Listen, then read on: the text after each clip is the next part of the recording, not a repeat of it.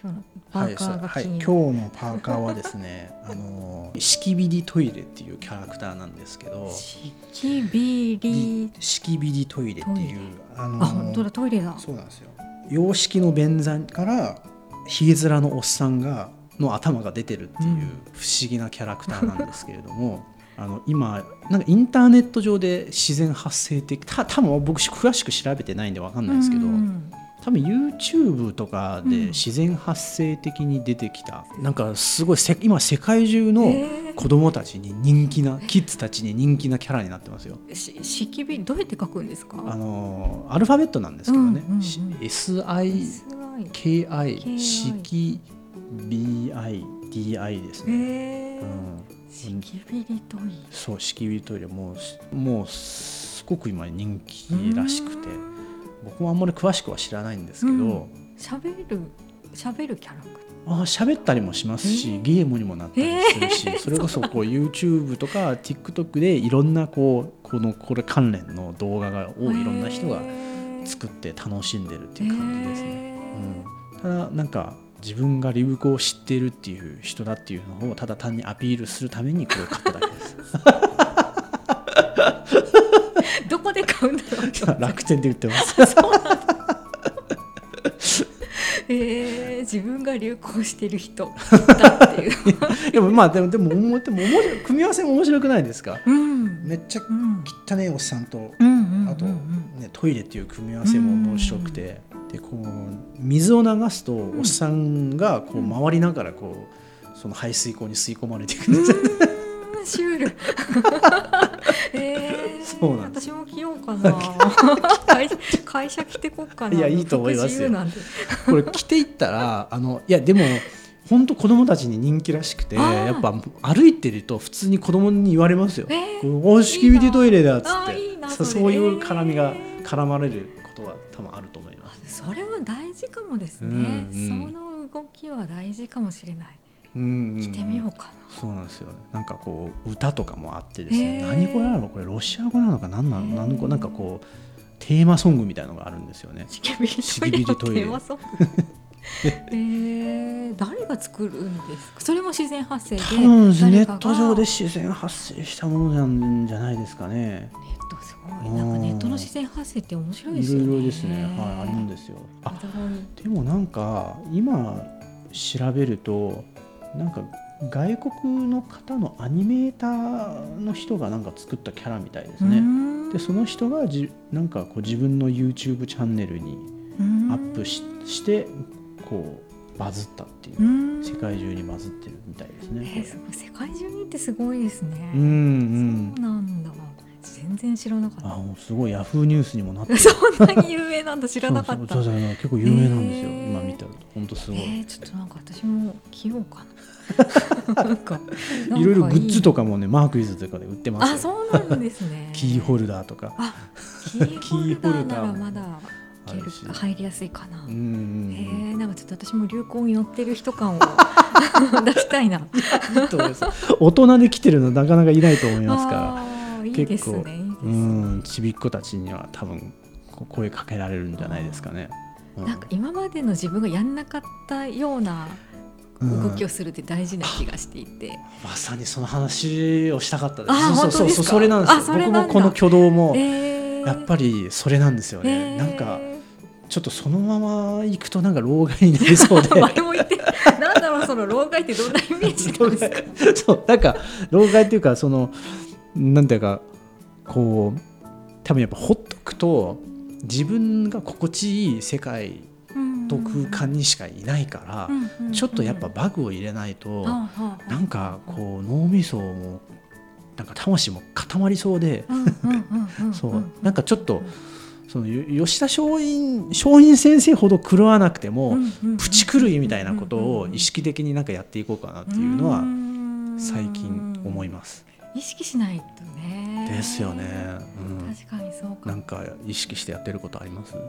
こういう活動ですよね。なんかこういう活動、声かけられたらはいはいってなんかこうフットワーク軽く生きることは意識してるかな、それは元からそういう性質ではなかったということですか。多分30代過ぎてからだと思いますね、うん、そうなんですね。やっぱねその老害ヤンヤさんの言う老害となんかあれかもしれないけど、うん、なんかこういう風にはなりたくないみたいなものがやっぱ世界が狭いとか、うん、なんかそういう感じなんですよね、うんうん、なのでなんか自分の価値観だけで頭の中が埋まっていくのが嫌なんですよね、うん、あその感覚すごいあります。ありますか。埋まってるって感じがほんとします最近、うん、なんか違うものを入れたいです、うんうんうん、そのさっきフィクション苦手とか動かされるの嫌なんだけど、はいはいはい、動かないのも嫌というなんかすごいわがままな感じでなるほどなんかこう刺激を受けたいのは欲求としてあるんですよね。僕はなんか小説を読んで語ったらいいのかな。いやそれはぜひお願いしたいとこですね。そうなんですよ。 SF をなんかまたあそうなんですよ。僕も SF あんまり読んだことがないので読みたいなってずっと思い続けて数年みたいなですよね。私山田玲司さんという漫画家の方がいて YouTube もすごい面白くて好きなんですよ。ちょっと見てます。たまに見てます。あの人がついさっきタイタンの養生っていう回あその回見たかも。見ました。見たかもその回。あとは岡田敏夫さんも私すごい好きで岡田敏夫さんが SF これを読んどけみたいな特集をしてる回もあって、はいはい、あれを見て私は SF 見ようって思ったんですよ。僕もそれ思ったかも、うんうん、多分欲しいものリストに入れてるかも。ですかそう SF ってそういう風にそういう見方があるんだみたいなのを知ったら、うん、興味が湧いて読みたくなってきたんで、うん、なんかやっぱ誰かのワンクッション入れないと本は苦手かもしれない。そうなんです。なかなか、うん新しい分野に手が伸びないですもんね。じゃあそう SF それがきっかけで SF 興味持ったんですけどね。そうなんですね。私も SF 全然むしろなんかあれですけど男の子が読むものみたいなイメージがちっちゃい頃からあって SF なんて興味持ったこともないって感じでしたけど、うん、面白そうって思って。なるほど。いや面白いと思うんですよね多分読んだら。藤子 F 不二雄さんの SF シリーズってあるんですよね。ご存知ですか。なんか名前聞いたことあります、はい、存在は知っているけど見たことないっていう感じです。短編集 SF シリーズがあってサイエンスフィクションじゃなくて少し不思議っていう略なんですけどあれとかもなんか結構いいですよ。正月はやっぱその辺で利休を訪ねようとSF といやなんかね岡田敏夫さんと山田玲司さんのその解説がめちゃくちゃ面白くてですね、はい、そうですよね。すごい引き込まれるんですよね。たまに見ます、はい、なんか面白いですよね。面白いなんかあそこまでのもちろんそのリスペクトする意味でのその言葉なんですけどもオタクですよね、うんうん、あそこまでの世界に行くってすごいなって思いますね、うんうん、なんかあれだけ深く普通の人がねなんかこう表層的な意味でしか解釈できないものをあれだけ深くいろいろ解釈できるっていうのが普通に羨ましいと思いますし。そうですよね。なんかね考察が面白いですよね。考察ですよね、うん、あそういうことなんだ、うん、ジブリのこのシーンはそうもうショックが大きすぎてなんかあれも立ち直れなかったけどいろいろそうなんですか。トトロのなんか本当の意味とかなんかね、いろいろそれまだ見てないわ。なんかねあそういう見方あるんだみたいななんか、ね、なるほどね。うん立ち直れないんですか。私はなんかねそういうとこありますね、岡田敏夫さんとかもそうだけど、うん、ああいう人たちの話を聞いて、うん、今までにない自分の、うん、自分から生まれてこないような価値観を外から入れるのが楽しいっていうのは、うん、確かにですね、うん、だから、うん、普段の自分なら選ばないものを選ぶとか見るとかって大事だなって、うん、そうですね、うん、なんかと同時にさっきも話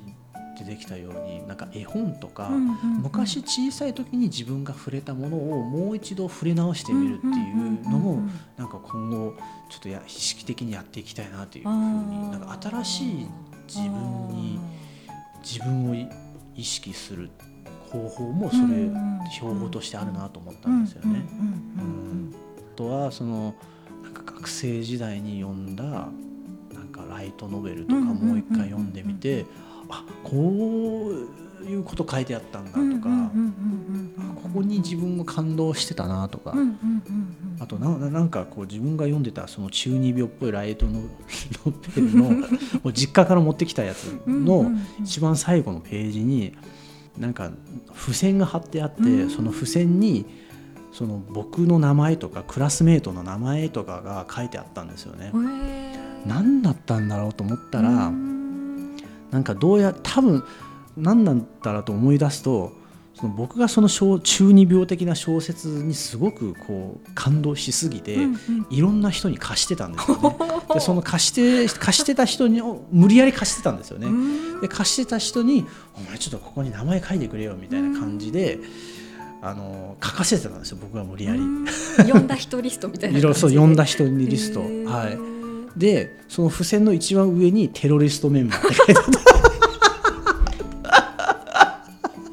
た何ですかそれ。そのテロリストのメンバーを若かりし時のヤンヤンは集めてたんですね。なるほどね。その小説で仲間集めをそういう発見とかもありました。なんか意外なんかヤンヤンさんって意外、もっとなんか、内向的っていうのかな、そういう部分はできない人っていう印象がありました。基本内向的ですよ。陽気なんていうか、まあそうですね、休み時間はそんなに外では遊ばない人で、クラスの中で本を読んだりとか、本仲間、なんか一緒になんかこう本を読む仲間とかと一緒に話したりするのが好きですね。バリバリの陽キャでもバリバリの陰キャでもないですね。文化系そうですよね。文化系テロリストですよね。どんな学生でした？いやもう本当に一日誰とも喋らず。あ、それ今の僕じゃないですか。なんかね、昼休みとか気づいたら一人っていうか、な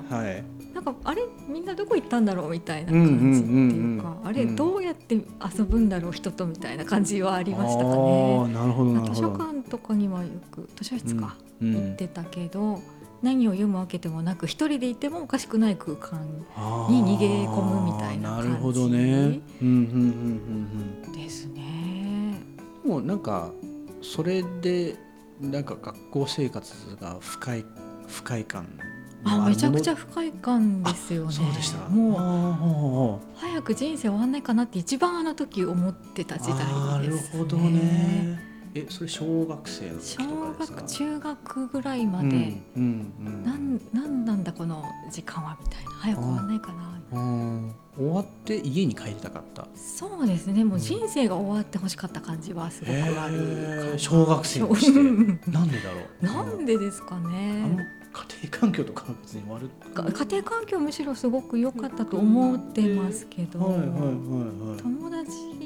できない、性格は暗い、運動できない、勉強できない性格が、いやいやいやなんかいっぱい、多分完璧主義なんでしょうね、自分は。なるほどなるほど。でもそれとは真逆の自分が現実にあるのがすごく苦しいみたいな。でも頑張れない、やる気も起きない、だから勉強できるようにもなれない、めんどくさいとか、なんか空回りしてる感じかな。不登校とかではなりたかったけど、その考え方があんまりないかったですかね。そうなんですね。そうですね、行きたくないかったけど行ってましたね。行けてたから、そこまで多分深刻ではなかったのかもですけどね。でもいつも早く終わればいいのになっていうのは、人生が小学生とそこまではないですかね。幼稚園に上がる時に、なんか私の自由な人生はこれで終わったんだなっていうのは、だいぶ早熟なんですかね。こんな言語化はされてなかったけど、今まで自由に、ね、寝て起きて遊んでだったのが、幼稚園に行くっていう、